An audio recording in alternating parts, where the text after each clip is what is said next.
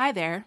Before we jump into this week's episode of Rewrite Radio, I want to let you know about a little contest we're running between now and the end of the year, in which you have a chance to win a pass to the 2018 Festival of Faith and Writing while helping to spread the word about this podcast. It's super simple. Review Rewrite Radio on iTunes, and if your review is voted the most helpful by December 31st, you'll win a pass to the next festival. Check out all the details at festival.calvin.edu. We're excited to get your feedback and also to share the festival's archives with even more listeners. And speaking of the 2018 festival, registration is now open. We think this just might be the perfect Christmas gift for yourself or your favorite reader. Something to think about. And of course, if you register and then win the Rewrite Radio contest, we'll simply refund your money, so don't put it off. Now, on with the show.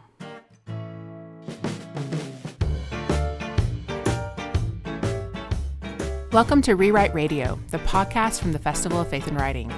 I'm Lisa Ann Cockrell, the director of the festival, and I'll be your host. This is the place you can listen back to conversations we've had with writers and readers as we celebrated the written word together for over two decades. In each episode, you'll hear a session that took place at the festival.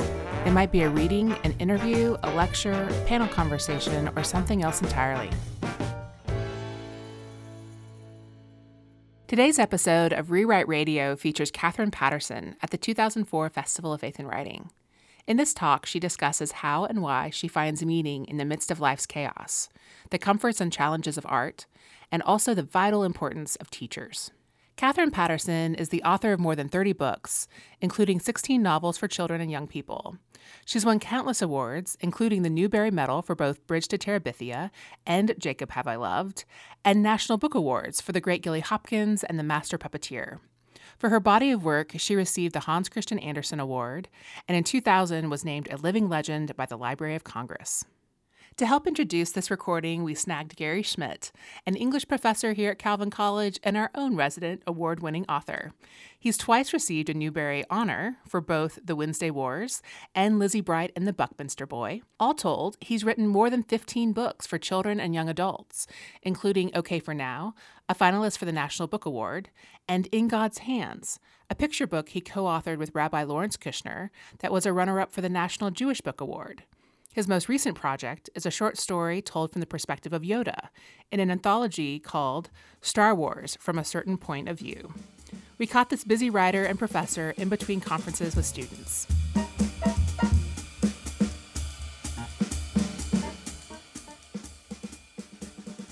Hey, Gary, thanks for walking down the hall to join us here. Anytime I can walk down the hall. um, so, we're going to be uh, listening to Katherine Paterson's lecture from the 2004 Festival of Faith and Writing um, coming up. But you, of course, have a long relationship, long history with Katherine Paterson. You actually wrote a book about her work. Right, yeah. um, and then let's go back and say, um, when did you first discover Katherine Paterson's work? When, oh. even just personally as a reader or as a writer? In graduate school, yeah. Anne and I were collecting children's books mm. for the day. in anticipation. So, in anticipation. and certainly one of the ones, I mean, we'd all heard of Katherine, and so um, one of the ones that we did was to see if, if we could get Terabithia in a nice old edition and on and on.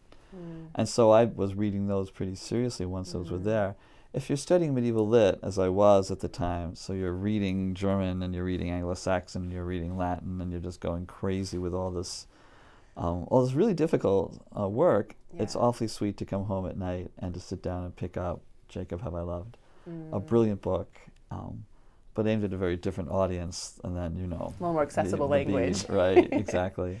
um, and so I was reading a lot of those then. So it wasn't, I mean, it wasn't like it was a hardship to go do that. Yeah. It was really a pleasure. Mm. And to meet someone like that was really exciting. So when did you first meet her? Well, I decided that if I was going to do this, it was would really be helpful to go beyond the normal resources that are out there that anyone could get, mm-hmm. but actually go talk to her. And she lives in in Barre, and so we decided to go and do that. Um, also to meet her husband mm-hmm. and to find out a little bit about the dynamics there. Um, he's a minister, was a minister, and so I wanted to see how that all played out.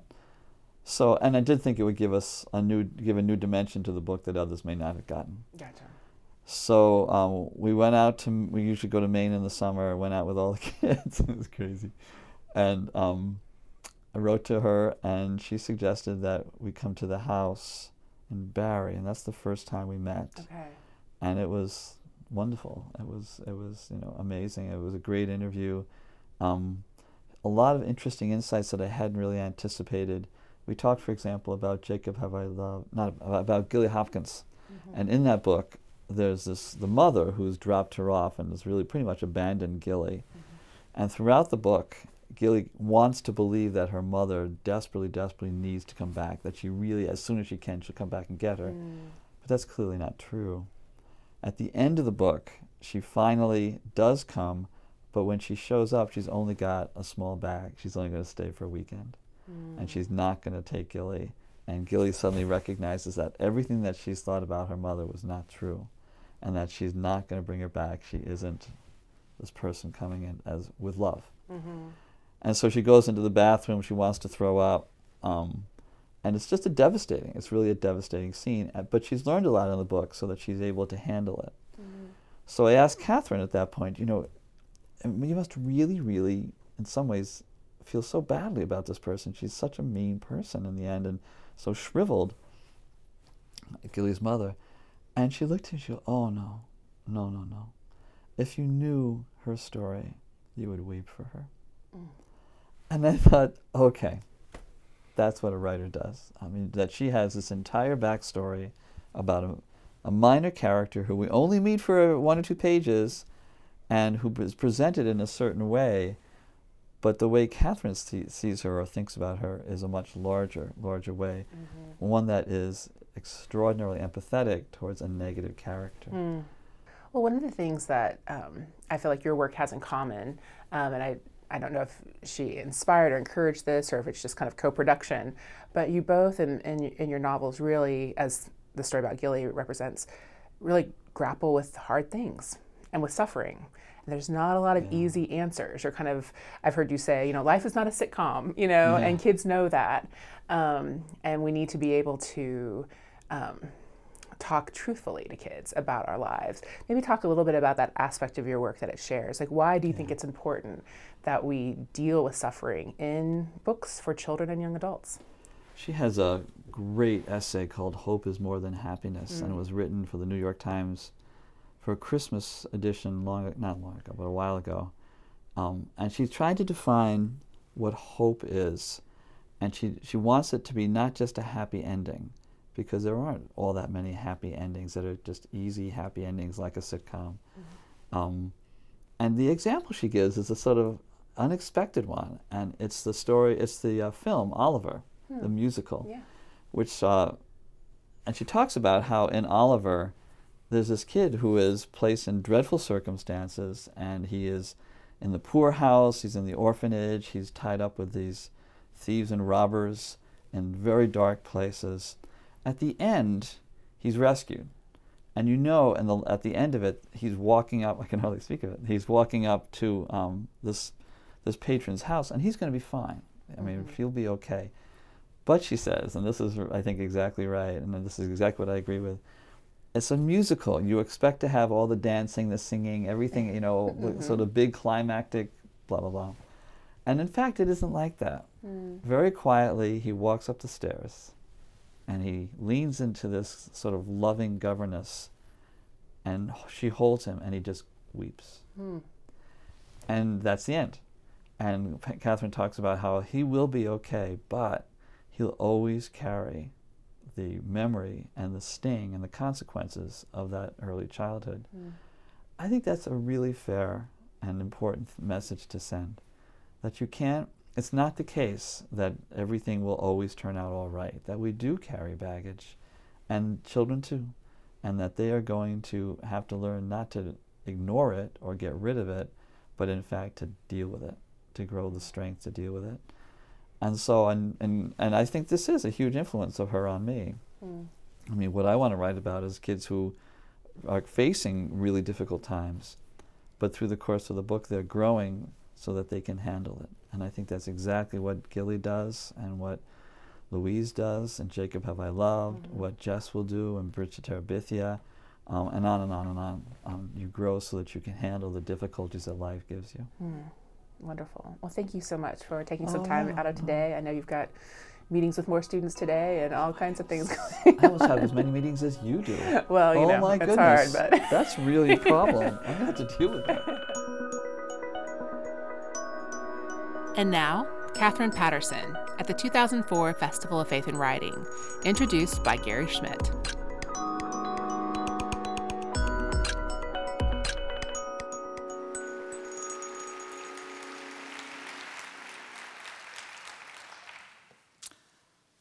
Good evening. I actually had two introductions to read to you tonight. The first one was filled with words and with phrases like this Newbery Awards, National Book Award, American Library Association Best Book Award, Regina Medal, Hans Christian Andersen Award. I could go on for quite a while. I decided not to read you that one. Instead, I want you to picture with me these scenes. A young boy stands by a small river, by a crude bridge. His sister stands there with him. Shh, he says. Can you hear the people? They're wondering if you might be the queen they've been waiting for. A young girl finds her mother again, the very thing that she has been waiting for all her life. But she discovers that what she has been waiting for is illusion. She knows that whatever comes from that moment on, she will live with the pain caused by that illusion for the rest of her life. A young girl on the edge of an island, on the edge of adulthood, must see and understand for the first time that the cage in which she finds herself is of her own making. To escape it, she must first acknowledge what she has wrought, and that is a terrifying thing. A young girl works in the, Lowell, in the, the mills of Lowell, Massachusetts. She has, one by one, lost her father, her mother, her brother, her sister. But she still has her textile job until that too is taken away. She goes back to a home no longer her home to face the future. How? A young boy born into slavery finds that his mother has given him a chance to be free. She has done a desperate act to do that. He may well lose that freedom, or he may save it at a terrible cost to someone he has come to love. What should he do? A man leaves his stepdaughter behind for what he thinks will be the last time. He knows she will be safe. He knows that he will be forever and ever alone. Then he hears a foot on the path behind him, and he turns. To those of us who have read the books of Katherine Paterson, I am not simply reciting narrative plot situations. I am, I suspect, for many of you, calling up much more than that. I'm calling up deep sorrow. I am calling up hurt. I am calling up the sadness that lies just off the center of the world. I am calling up joy. I am calling up hope that lie at the very center of the world. And I do this by evoking the stories of Katherine Paterson. Jess, Gilly, Louisa, Lyddie, Jip, Goro, sweet, sweet, gentle Goro.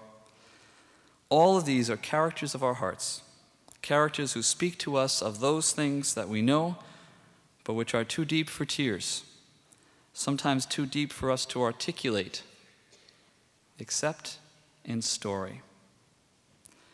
25 years ago, Katherine Paterson said, I want to be a spy for hope. And that is what she has been. Her stories have spied out those deep things within us, and they have brought back glad tidings of great joy, but not joy unalloyed. Christians, she has said, are spiritual descendants of a very hard nosed Moses. They have no right to be naive optimists. They have every right to have hope. In her short story, A Sweet Stubbornness, Katherine Paterson has Judson awake to the call that his father is dying. He will have to go to the hospital, leaving his wife and children on Christmas to say farewell. On the way, he picks up a young girl who is hitchhiking. She's actually running away from home. She's actually going to rob him. But as he rides with her, the story comes of the loss of his brother in Vietnam and of the Christmas long ago in which he, still a child, sang for his father but his father said, I can't hear the song. The air is full of bombs crashing. Bombs, bombs, bombs, he tells him. His mother's response No, the song is louder. When they arrive at the hospital, he leaves the angry, bitter hitchhiker robber in the car, telling her he will bring her home. He leaves his wallet with her.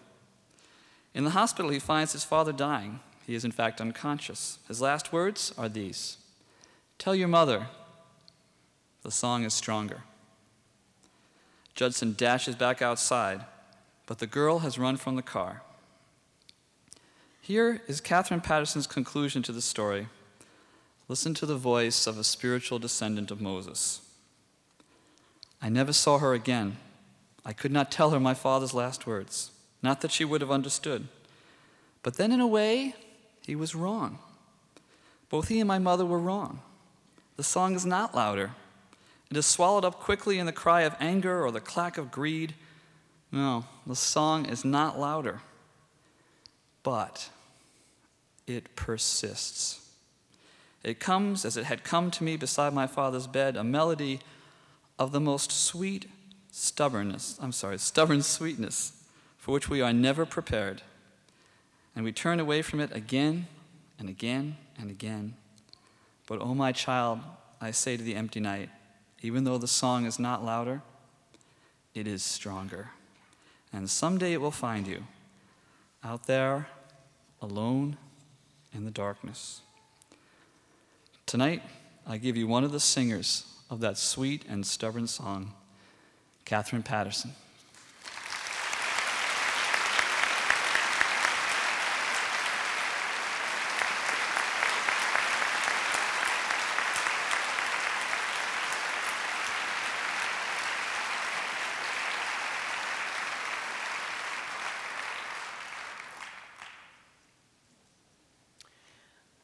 Well, um,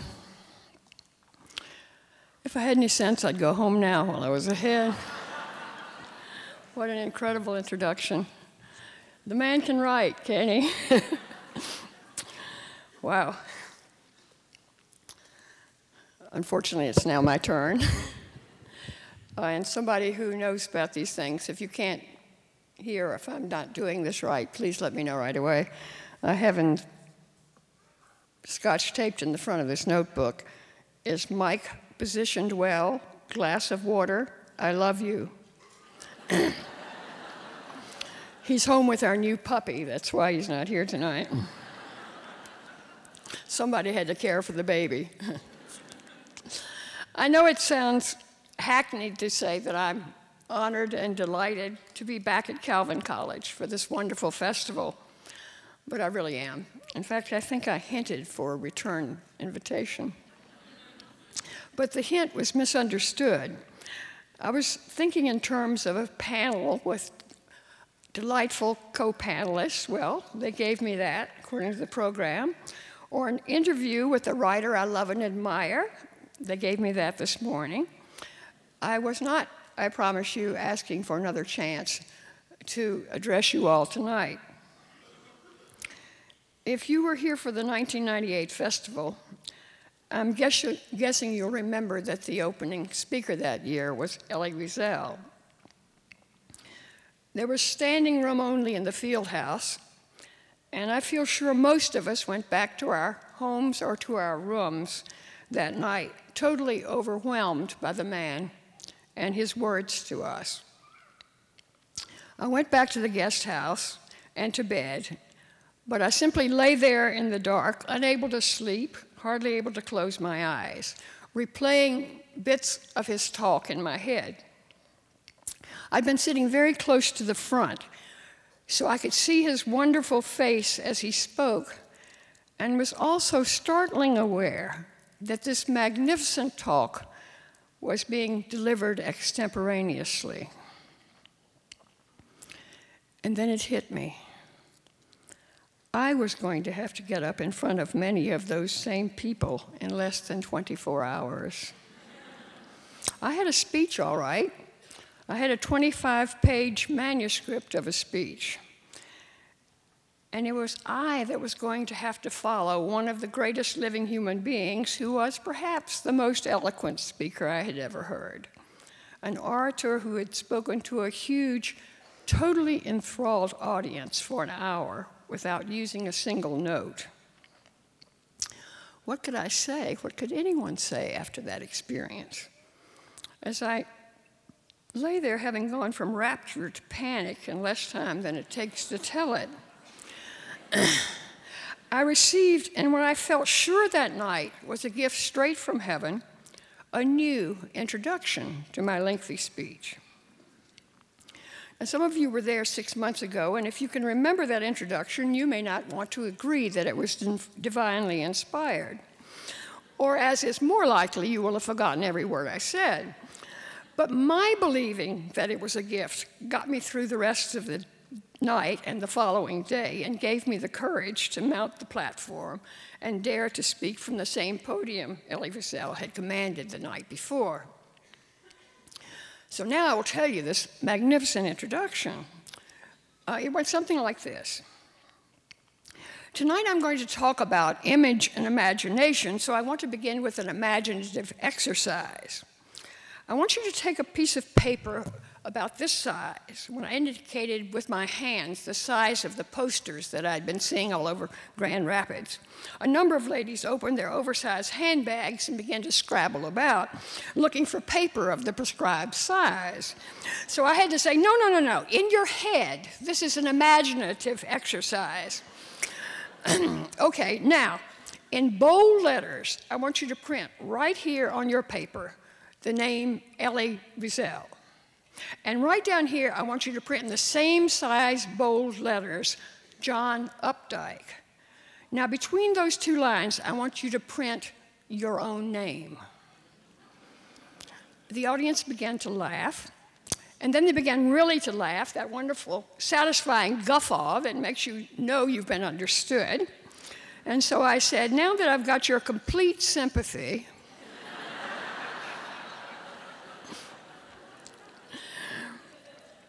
Uh, last night, after adventures on the airlines, uh, I opened the program for this wonderful weekend and looked at the caricature of Frederick Buechner as Thinker and Joyce Carol Oates as Alice in Wonderland.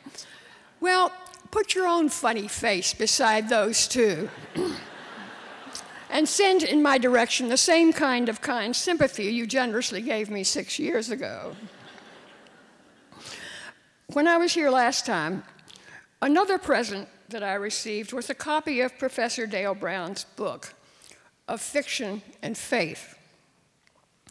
In this book, Dr. Brown interviews 12 writers who talk about how their faith informs, shapes, intersects, or otherwise affects the writers that they are. Now, don't rush out this minute, but as soon as you are free, because I want you to stay here for the next few minutes. I hope you will go to the bookstore and buy yourself a copy of the book.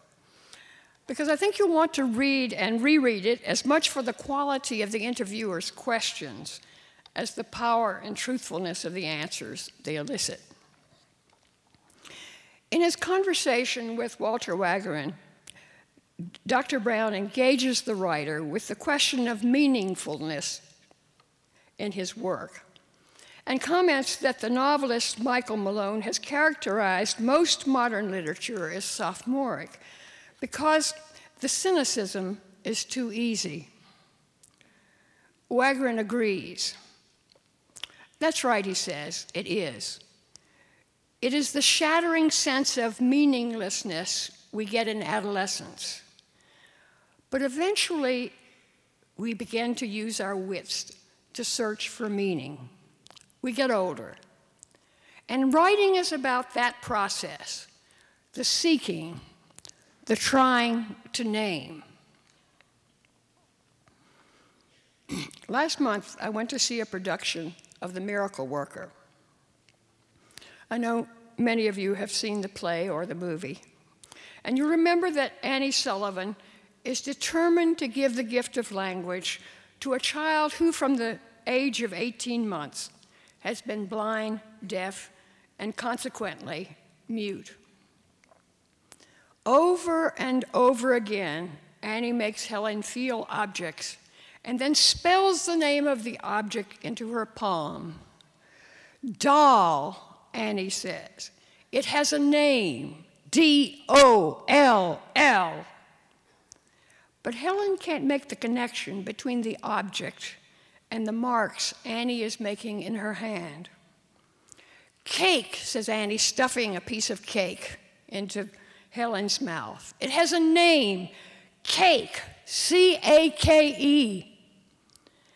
This painful process is repeated on and on through tantrums, sullen rebellions, and more tantrums until that astounding awakening at the water pump when the exasperated Annie shouts into Helen's unhearing ears as she writes in her palm, Water! It has a name W A T E R. Suddenly, Helen stops struggling to get away. The whole audience holds its breath as they watch the child's frozen mouth begin to move until finally it makes the sound wah. I let out a sob, a sob so loud that the people in the row in front of me turned around and stared. but I couldn't help it. It was a miracle.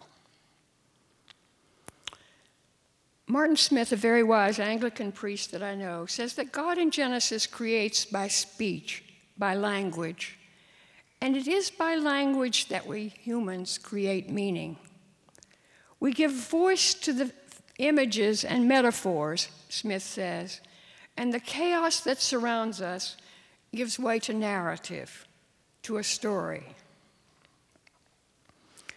Perhaps few modern poets do this better for me than Mary Oliver. One Sunday in early Lent, our co pastor brought one of Oliver's poems to share with our adult class. The poem is entitled White Owl Flies Into and Out of the Field.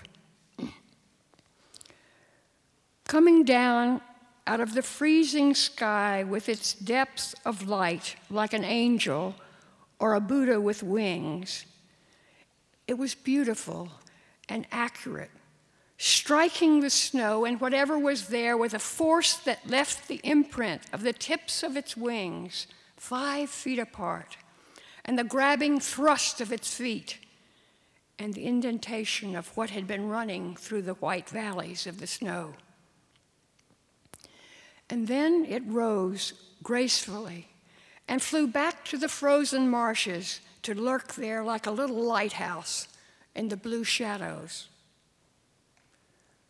So I thought, maybe death isn't darkness after all, but so much light wrapping itself around us as soft as feathers that we are instantly weary of looking and looking and shut our eyes, not without amazement, and let ourselves be carried as through the translucence of mica to the river that is without the least dapple of shadow, that is nothing but light, scalding aortal light, in which we are washed and washed out of our bones. I don't think, once having read this poem, I can ever think of death the same way again. What a wonderful, wonderful image, I said to Carl. Yes, he said, that was what I thought. But Gina, who is his wife and our co pastor, said, That's all very well, yes, unless you're that little mouse running across the field. but isn't that exactly the point? We are that mouse. We human beings scrabble through life, unseeing, unhearing, and suddenly the owl is swooping down upon us. That, friends, I suggest is not the time to say to the mouse, Never mind, sweetie, it's all part of a grand and beautiful design. it is probably not the moment for a sermon at all. In the midst of suffering, in the midst of death, we are not often supported by argument or consoled by discourse, but we may indeed, we often are, comforted by art. I know on September the 11th, a day of fear and terror, I finally had sense enough to turn off the TV and put on the CD of Brahms' German Requiem. But I'm guessing that most of us gathered here tonight don't rate ourselves as a Mary Oliver, much less a Johannes Brahms. I'm a writer for children. What is my role as meaning maker in a world gone mad? It was a week after September the 11th. We were finally having to give up the last faint hope that Peter, our son John's brother in law and close friend, would be found somewhere unconscious in a hospital or wandering senseless in a distant locale. I looked at my calendar and was distressed to see that I was slated to speak to middle school students in Hinesburg, Vermont the next day.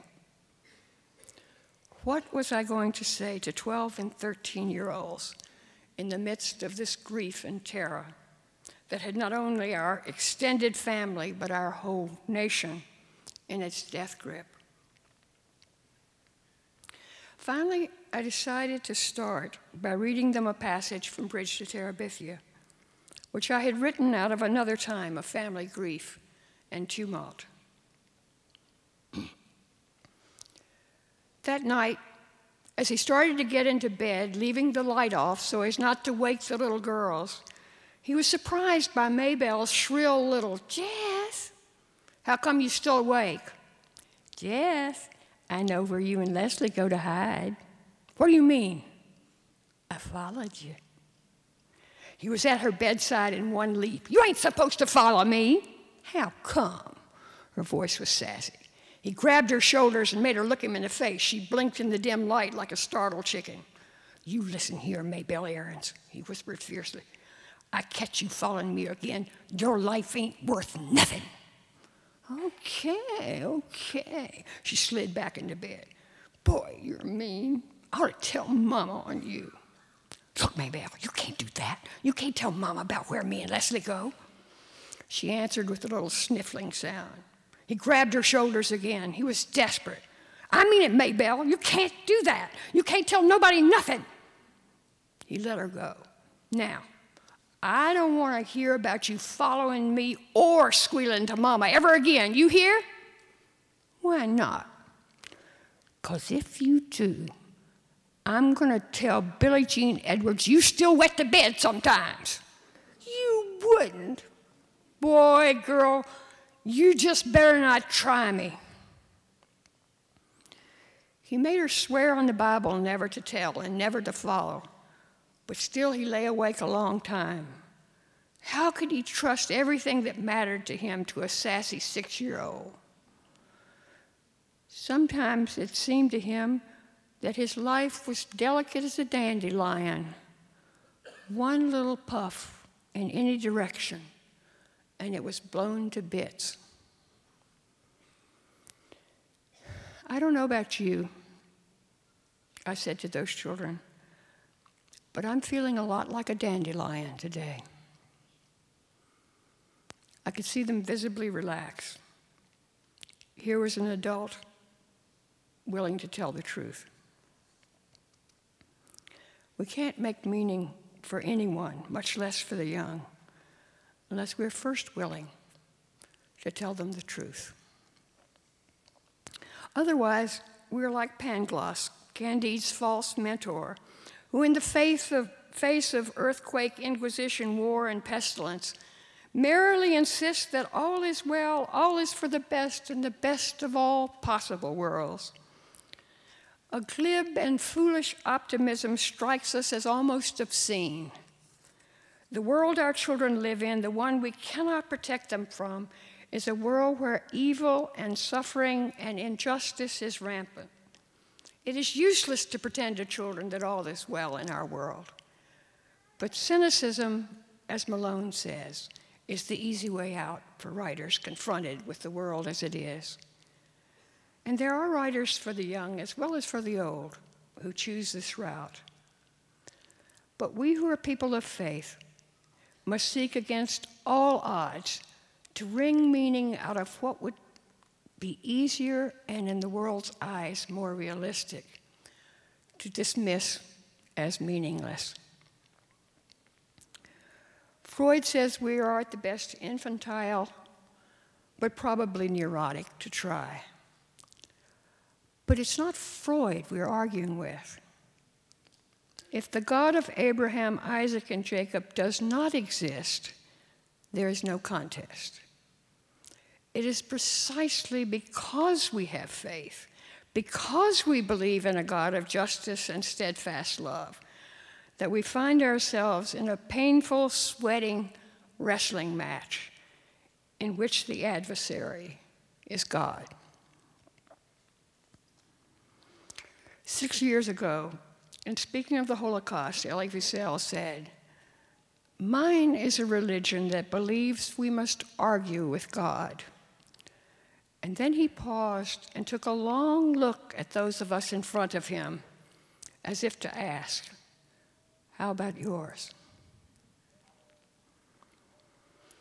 I've told this story many times so that I'm sure there are those of you who have already heard it. It is a story I went on to tell that morning in Hinesburg. I feel the need to tell it again in the context of this talk because I think it says what we as writers often do, often must do, and that is use art to somehow make sense for ourselves, something that makes no sense otherwise. It is our way of demanding a blessing from the divine adversary with whom we are in times of crisis, locked in mortal combat.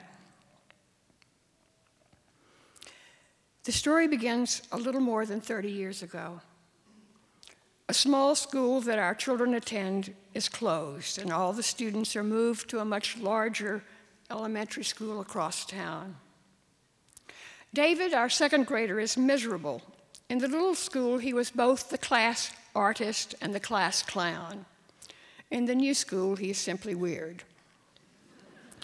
Every day he comes home and declares that he is never, never going back to school and you can't make me. And I, his mother, who had been in 15 different schools by the time I was 18 and had been initially despised at nearly every one of them, am over identifying with my seven year old, probably exacerbating his misery, but nevertheless getting him out every morning and grimly pushing him out the door, fearing that his unhappiness will never end. And then one afternoon, without any warning, our bright, funny little boy walks into the house. Me and Lisa Hill are making a diorama of Little House in the Big Woods, he announces cheerily. I'd never heard the name before, but from then on, I'm to hear hardly any other name. Now, I'd like to promise you girls, I always say when I'm talking to students, that I was thrilled that my son's best friend was a girl. But unfortunately, all I could think was, they thought he was weird before. If his best friend is a girl, he'll never fit in. but then, but then I meet Lisa, and my worries evaporate. Anyone would be fortunate to have her for their best friend. She is bright, imaginative, and funny. She laughs at his jokes and he at hers. She's the only girl daring enough to invade the second boys, second grade boys t-ball team. She and David play together after school in the woods behind her house and talk to each other in the evenings on the phone.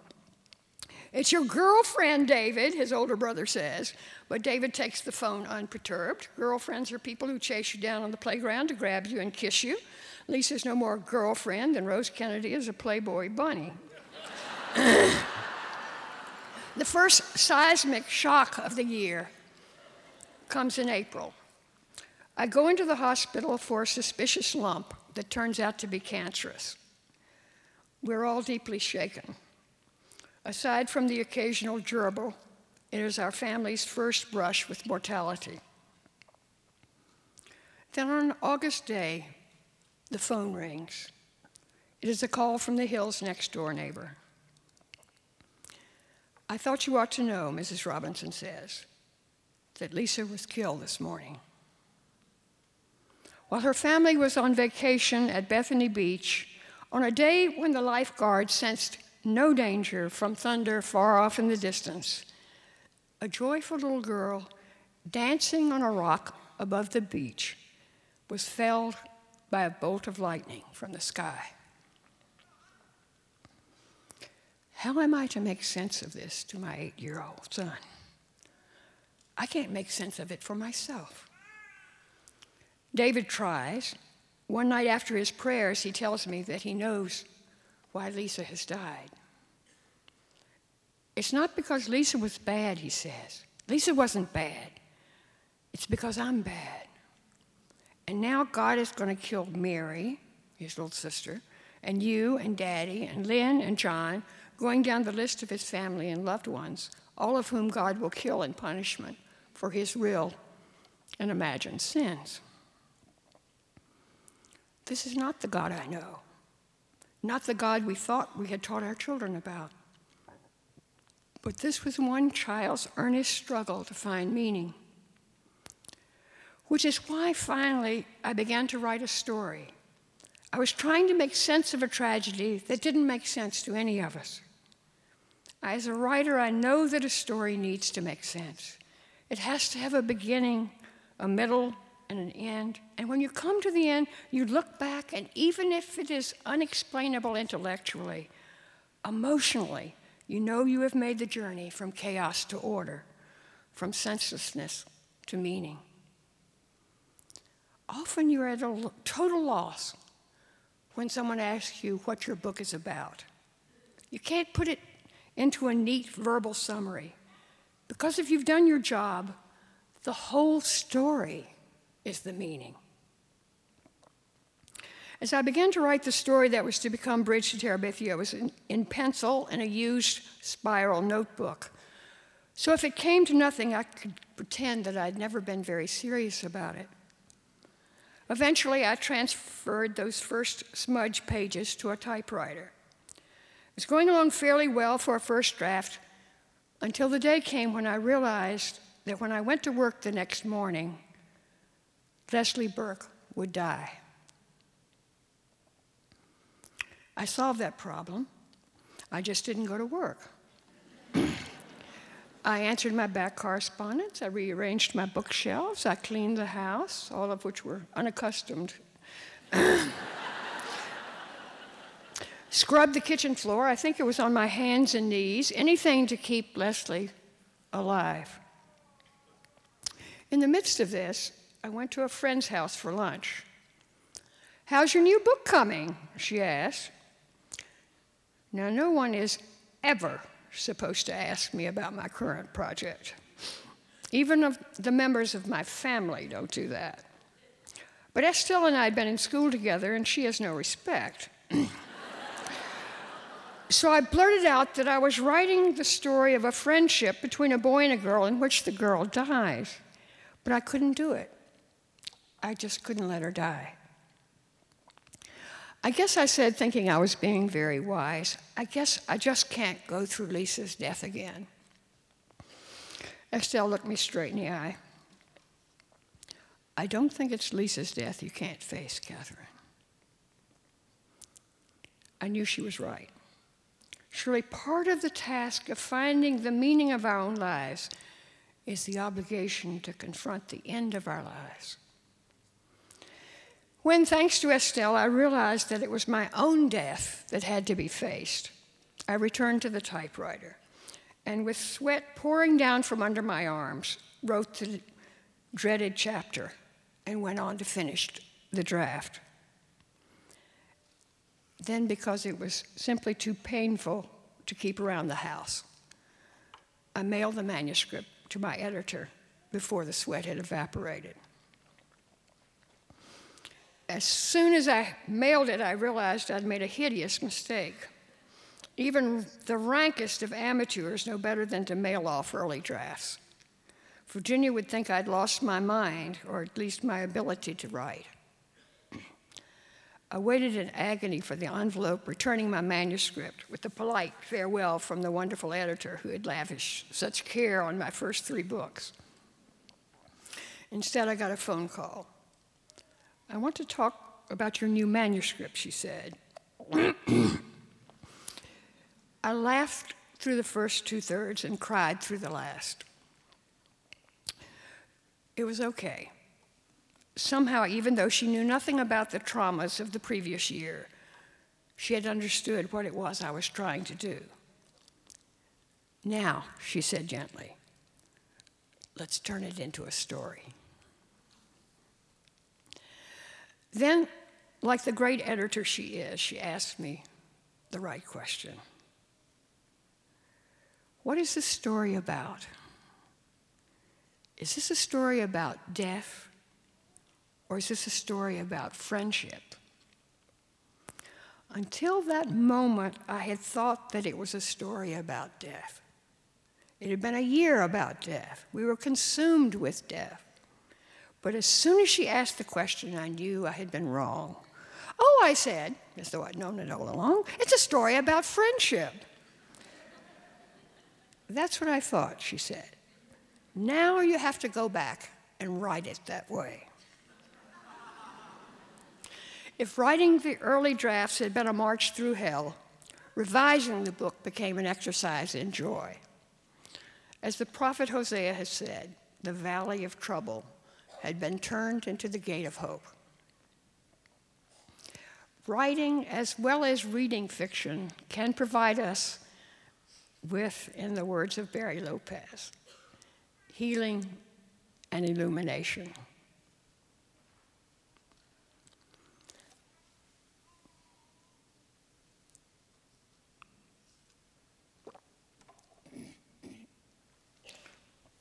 Besides Brahms' Requiem, another source of great comfort to me during the dark days after September the 11th was a taped series of talks by Father Martin Smith entitled Co Creators with God. In the midst of terror, death, and chaos, to set my mind on creation was very healing. In his talks, Smith says that for 2,000 years, Christians have tended to go to one extreme or another in explaining our task as people of God. At one end of the spectrum are those who feel that God has a plan for every individual life, which we call God's will for my life. And it is, and these, it, these are mostly Martin Smith's words, and it is our duty by prayer and study to get a peek into our personal file and then act out what we find there. That was the sort of religious atmosphere in which I, and I dare say many of you, were raised. Find out God's perfect plan for your life and stray from it to your peril. At the other end of the spectrum are those that leave a, life, a person's life work totally up to each individual. That's what the gift of free will is all about, they maintain. God doesn't really have all that much to say about who we are and what we become. God has given us intelligence and freedom. And it's up to us as free, intelligent human beings created in the image of God to find the meaning of our own lives. What we fail to do, Smith argues, is to examine all of those scriptural passages that call us co workers with God that say that we're partners with God as meaning makers. Jesus sets us a wonderful model in the parables. In a parable, Jesus lays out a very peculiar story, one that challenges human nature and often human notions of justice, and leaves it to the listener to make sense of the story. This is what writers do. They tell the story and invite the reader to help create the meaning, which will be different for each reader because every reader brings to the writer's story a unique life story of his or her own. God, as Smith eloquently reminds us, calls us not to blind obedience nor to a lonely stumbling through the dark, but into a creative partnership I love to think of the work I do every day as a creative partnership with God. In turn, we as writers do the same thing when we give our creations to readers and invite them to make the meaning of our story for their own particular lives.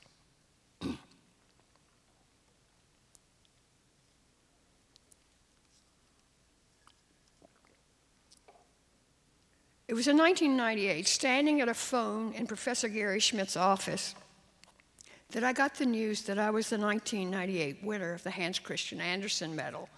Gary said he'd called the Nobel Committee to see if we could uh, uh, do a twofer, but uh,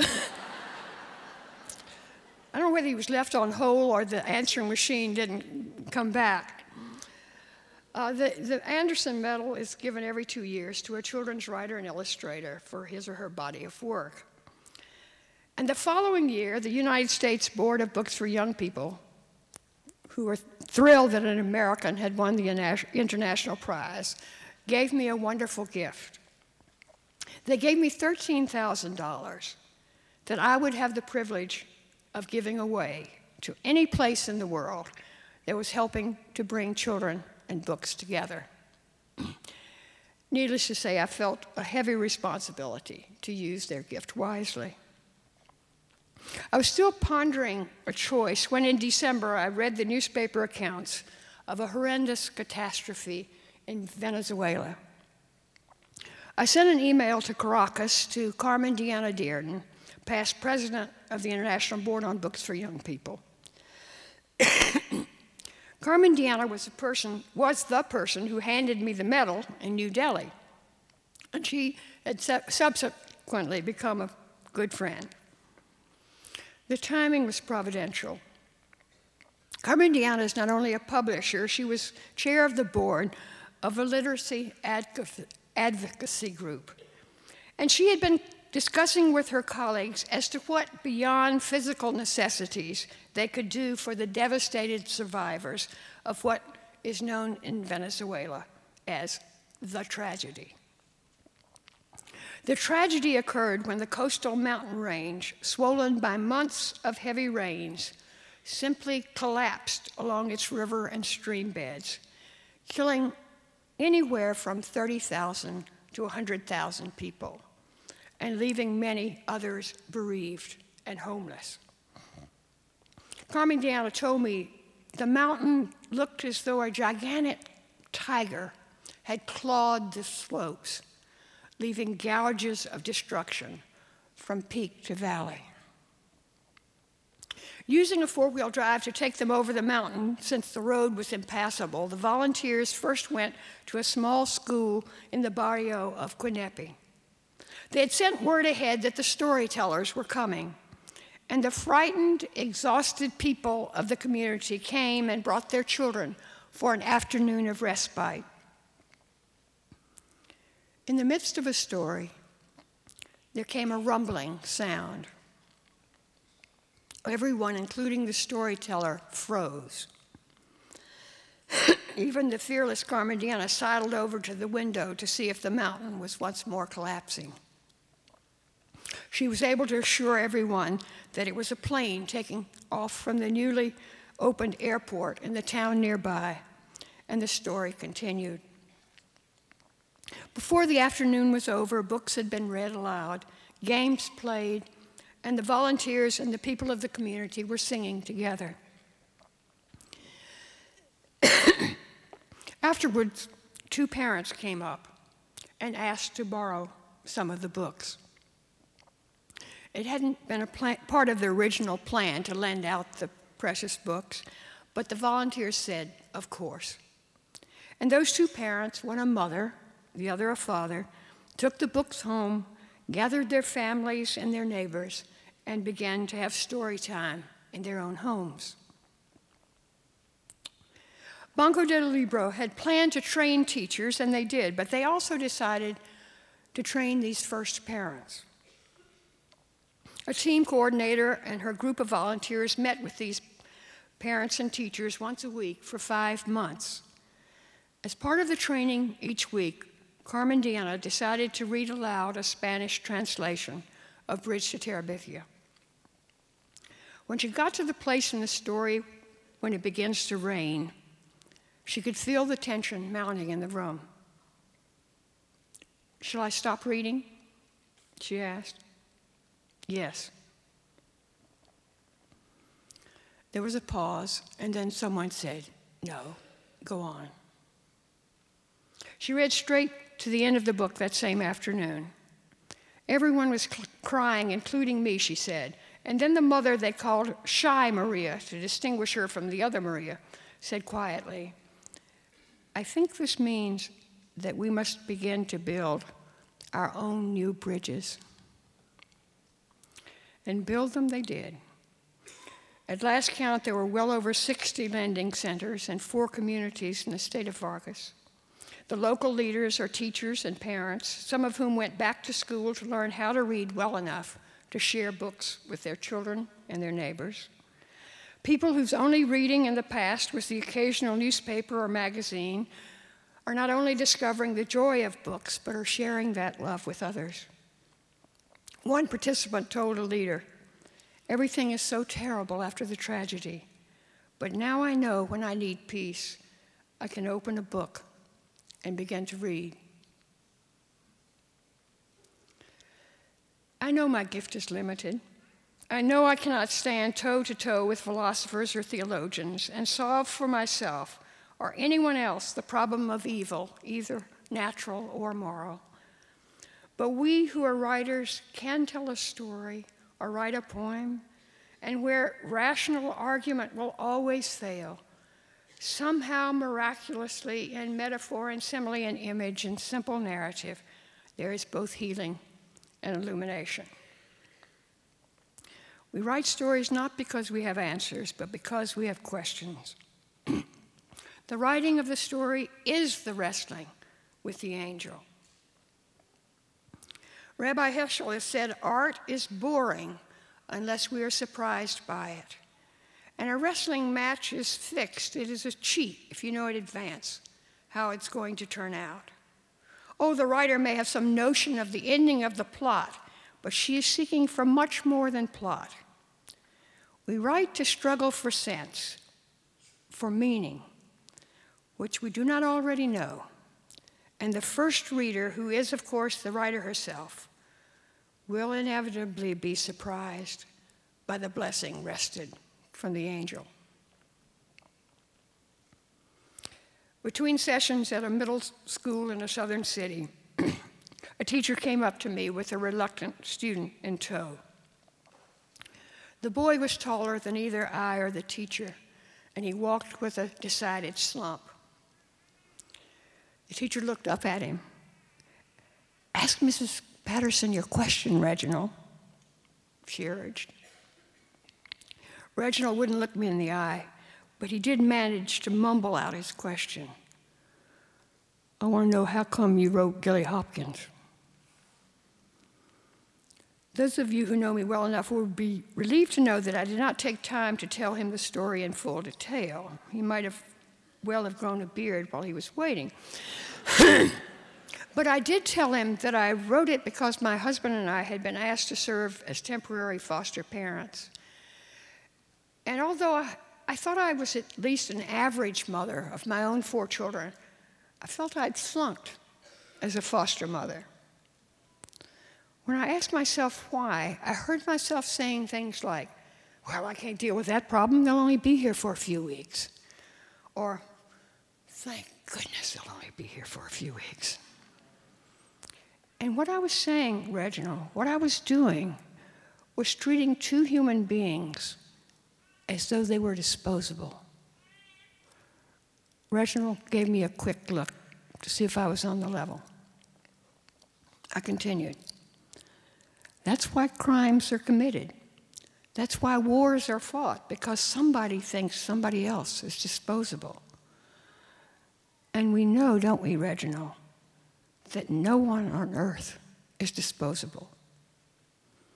I knew he was listening now. So I said, I wrote the book to figure out what I th- thought I would be like if I felt other people thought I was disposable. And I thought I would be very angry. Reginald gave me a nod. See, Reginald, the teacher said gently, that's what I was trying to explain to you the other day. You can use writing to deal with your feelings, to figure out things for yourself. That's what writers are always doing, I said. Reginald has a lot of really tough problems to face, the teacher said. We've been talking about how he can do that. I told him I thought writing about it might help. That's what I do, I said. And, friends, the amazing thing I've learned time after time is this when I'm willing to give the deepest part of myself, whether admirable or not, when I'm willing to share my own struggle, my own wrestling, readers are able to respond to what I have written from their own deepest core. It was about 15 years ago that I was asked to speak to a book club that was discussing a book of mine. This reading group was comprised of prisoners incarcerated in the Chittenden Correctional Center in Burlington, Vermont. The prisoners had read The Great Gilly Hopkins and wanted an opportunity to talk with the author about it. It was my first trip to prison. My brave husband had spent time in the Selma jail during the civil rights era, but I'd never been to jail before. Now that airline security has become so much tighter, my entrance into prison wouldn't seem quite so strange. but back then, it was quite frightening. I registered at the window and then divested myself of purse and briefcase, which were very closely examined. Took off my coat and sent it through the x ray, put my belt, my necklace, my earrings in the basket. But even then, when I walked through the metal detector, the alarm rang couldn't understand it. I protested that I had no more metal on me. You have buckles on your shoes, the guard said accusingly. Meekly, I took off my shoes and tiptoed through in my stocking feet. Then I went through a series of heavy doors, the first shutting behind me before the next opened. Finally, I was in the room where the prisoners were waiting. 20 men and four women were seated around a long table with the instructor who had invited me. After an initial awkwardness, I didn't quite know how to open the conversation. we began to talk in earnest about the book that they had read and what it had meant to them to read it. And I find that it's very hard to remain awkward around people who obviously love a book you've written. One of the young men said that when he was a teenager, he had been briefly in a foster home with a foster mother who had been truly kind to him. She had wanted him to read Gilly Hopkins at that time, but he sort of shrugged. I was a kid who didn't want anybody telling me what to do. I guess that's why I ended up in here. Now that I've read the book, he said, I know what she was trying to say to me. Just out of curiosity, the instructor asked, How many of you were ever in foster care? Every single prisoner raised a hand. As part of the program, each participant was given a paperback copy of the book. so at the end of the session, the inmates lined up to have their books autographed. What's your name? I asked a young man handing me his book. Oh, it's not for me, he said, it's for my daughter. Her name is Angel. It had been an emotional afternoon, but that one sentence was the one that haunted me for nearly 13 years. Finally, I began to write my 14th novel about a child whose father is in prison. My wonderful editor wanted me to change both the title of the book and the name of my 11 year old heroine. Every single person in the publishing house hated my title. that was a bit hard to fight. So I let them change the title of the book, but I was adamant about the name of the central character. No, I said, I can't change that. Her name is Angel. But one idea is I often tell students who ask about ideas, does not a novel make? If you try to write a book based on a single idea, you're not likely to get beyond the third chapter. It takes more than one strand, sometimes a good number, to weave the fabric of a story. At least a dozen years after that day in the prison, I was in California, and a friend gave me a copy of a small magazine which her husband was editing.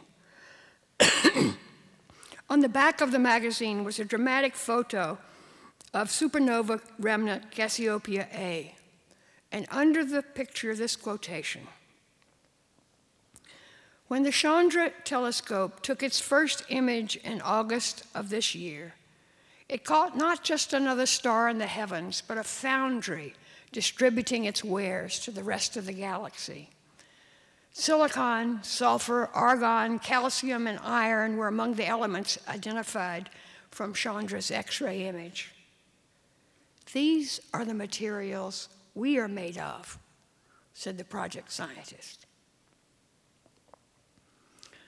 The thrill that every writer recognizes went through my body.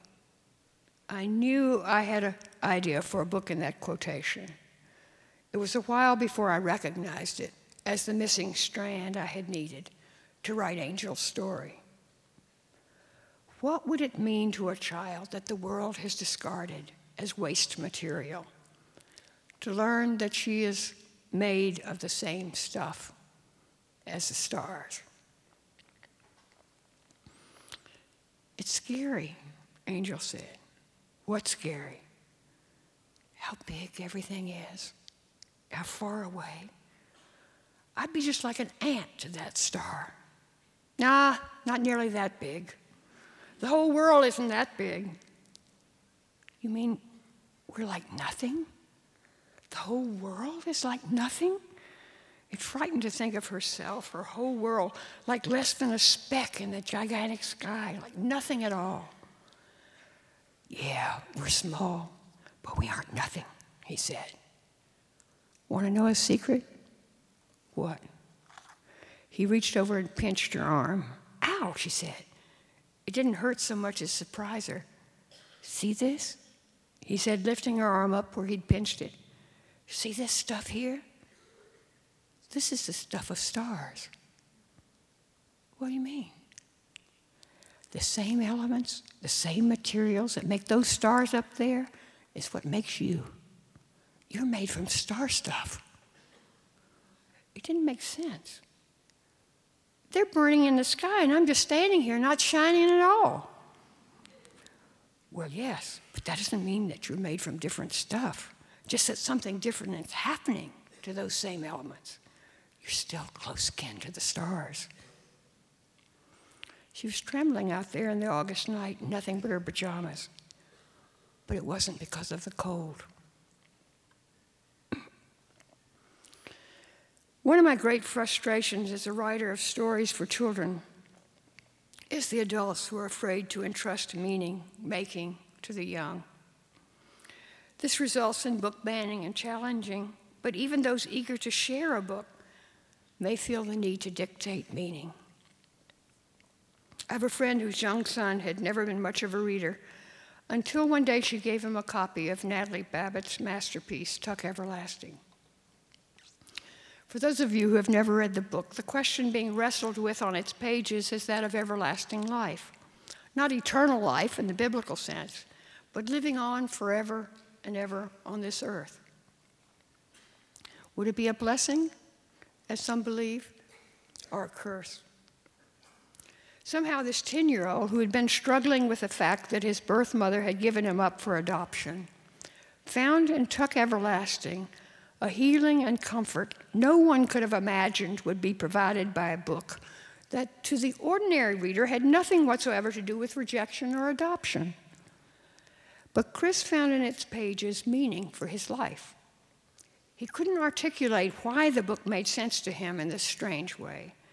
He just declared that he loved it, and he read it over and over again and loved it more with every reading. As it happened, it was the very book that his fifth grade teacher chose as a class study that year. At first, he was thrilled. The whole class would be reading his book, the first book he had ever read that truly belonged to his heart. Then the discussions began, and worst of all, the tests. And they were not about his book at all. They were about a book chock full of esoteric symbolism and philosophical messages that meant nothing at all to his life. On the final exam, he made a C minus. He had no idea what the Ferris wheel stood for in chapter one or why the villain's suit was yellow. He only knew that it was a book that had changed his life. But now it was as though he and the teacher had read two different books, and her book was the right one. He never opened his again. In her wonderful little book, When God is Silent, Barbara Brown Taylor speaks of the narrative style of Jesus and points out how courteous it is, how respectful of the listener. Story and image, she goes on to say, both have great pockets of silence in them. They do not come at the ear the same way advice and exhortation do, although they are, I believe, even more persuasive. Perhaps that is because they create a quiet space where one may lay down one's defenses for a while. A story, she says, does not ask for decision. Instead, it asks for identification, which is how transformation begins. I simply love that. A story does not ask for decision.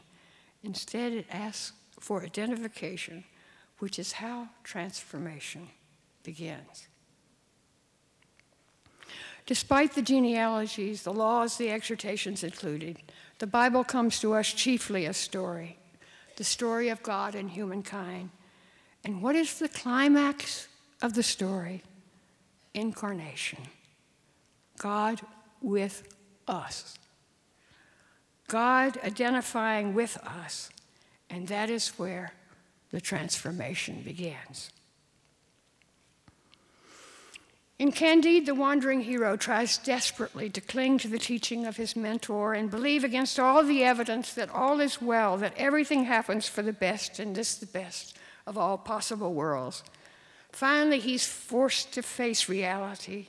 It is to anyone with his eyes open a tragic and devastating world. What can a human do in the face of overwhelming evil, both natural and moral? Candide concludes all one can do is tend his garden. That work, even though there's no guarantee that it will endure or bear fruit, that work is the only way to confront the chaos that life is. Contrast this with another story, that of the prophet Jeremiah. Jeremiah is in jail, and rightly so. He has been saying a lot of very unpatriotic things. He has insisted on publicly declaring that his country is bringing destruction down upon itself for its evil doings. Then, just when his prophecy is coming true, the Babylonians are blamming on the gates of the city, pretty much guaranteeing that Jerusalem's inhabitants will either end up dead or captive. Jeremiah does a very peculiar thing. He sends out his friend Baruch to buy a piece of Judean real estate. The difference between Candide and Jeremiah, it seems to me, is that Jeremiah knows he's in partnership with God. Against all odds, he believes the word of the Lord that someday that field will be tended and the fruits of that field will flourish. Jeremiah's truth is not simply the reality of evil, but the reality of God's faithfulness in the midst of evil. Jeremiah stakes his life as well as his money that God will continue to call God's children to be co creators in this world. There's not much temptation for a children's writer to write meaningless fiction where no one changes and the story goes nowhere. Children won't put up with it. But even if they did, I wouldn't write it. As co creators with God, we are by definition meaning makers. When I was looking at the website and reading the words and desperately trying to come up with a title for the speech, I read the words Festival of Faith and Writing, and I thought, yes, faith and writing. When faith and writing join, meaning is the child born of their union. I was really enjoying thinking of myself, the writer, as meaning maker and co creator with God, when in the midst of my delight, I remembered my usual audience, which is not fellow writers, but teachers. All too often, I'll have one of these overworked, undervalued, heroic saints say to me wistfully, I wish I could write a book. Somehow valuing my life's work above their own. It makes me deeply ashamed. What about all those people in whatever field of endeavor who are serving their neighbors and their neighbors' children? All those people who think of themselves as ordinary and envy us for being creative. Let's face it. Is there anything more creatively demanding than nurturing a child's growth and development? Than helping a child learn how to become a full human being? I don't think so. On Easter Sunday, our pastor told the story of the visiting teacher who was sent to the hospital to tutor a child confined there. The lesson she was told that the child must have in order to catch up with his class was on nouns and verbs. Now, this wise teacher wondered why on earth a sick child should be burdened with learning parts of speech. She was even more per- perplexed when she was taken to the burn unit of the ICU to meet her student, who had been horribly burned. She was in shock and hardly knowing what to do, and so she talked to this almost comatose child about nouns and verbs for the required length of time and fled the hospital. When she returned somewhat trepidatiously the next day, a nurse met her on the way in. What did you do yesterday? she demanded. The teacher began to apologize that, inappropriate as it seemed, she'd been told to teach the child about parts of speech, that probably the supervisor was unaware of the child's condition. She was very sorry. No, no, no, the nurse exclaimed. We thought he was going to die. He'd given up trying, and after you left, he rallied. We think he might live after all. Later, the child himself was able to explain just what had happened. It was terrible. I was sure I was going to die. But then this teacher came in and started talking about nouns and verbs, and I knew they wouldn't send someone in to teach me about nouns and verbs if they thought I was going to die.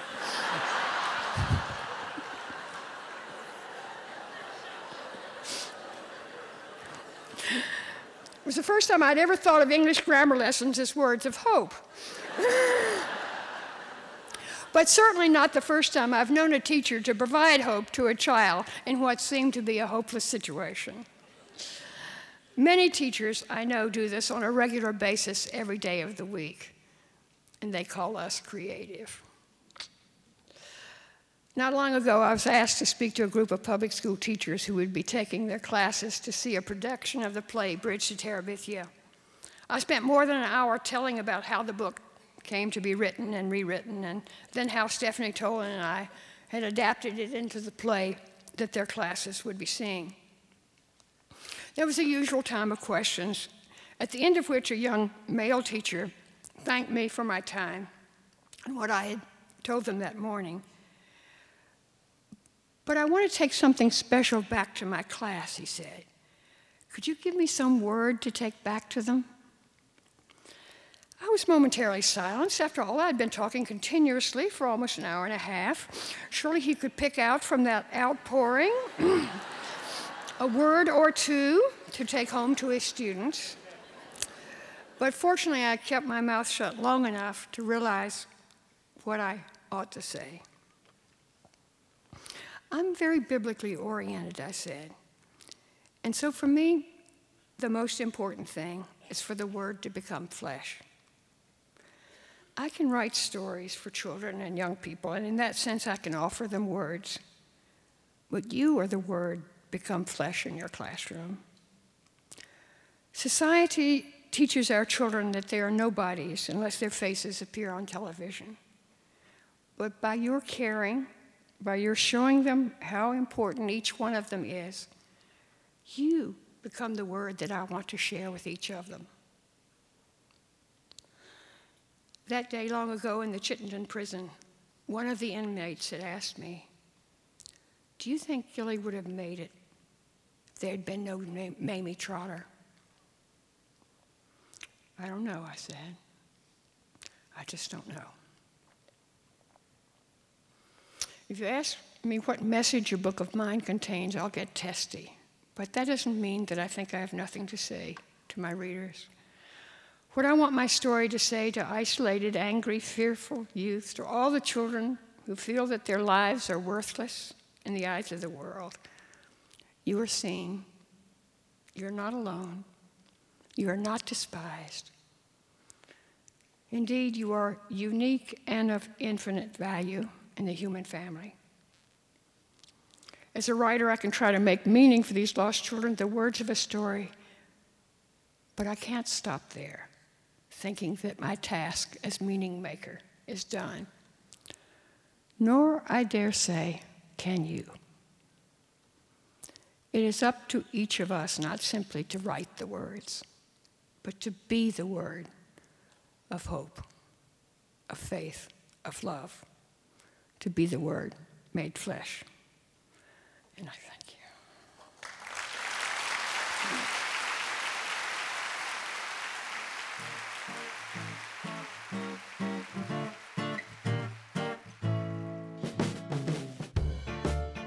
Many thanks to Katherine Paterson.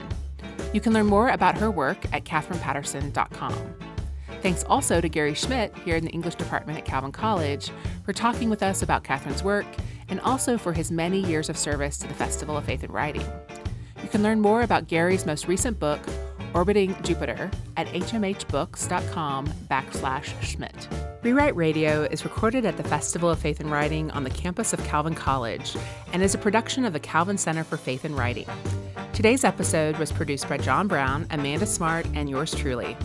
Our team includes Sarah Bass, Peter Ford, Gwyneth Finley, Don Hettinga, Jennifer Holberg, Scott Jose, Bob Hudson, Lew Klatt, Deborah Reenstra, Sarah Turnage, Chloe Sellis, Isabel Sellis, Deborah Visser, and James Wart. You can learn more about the Festival of Faith and Writing at festival.calvin.edu. And if you're into the social media, be sure to follow us on Facebook, Twitter, and Instagram. If you like what we're doing here on Rewrite Radio, please leave us a review on iTunes. It helps other people discover the show, and we are so grateful. Also, we've got 26 years of festival recordings to explore here on Rewrite Radio.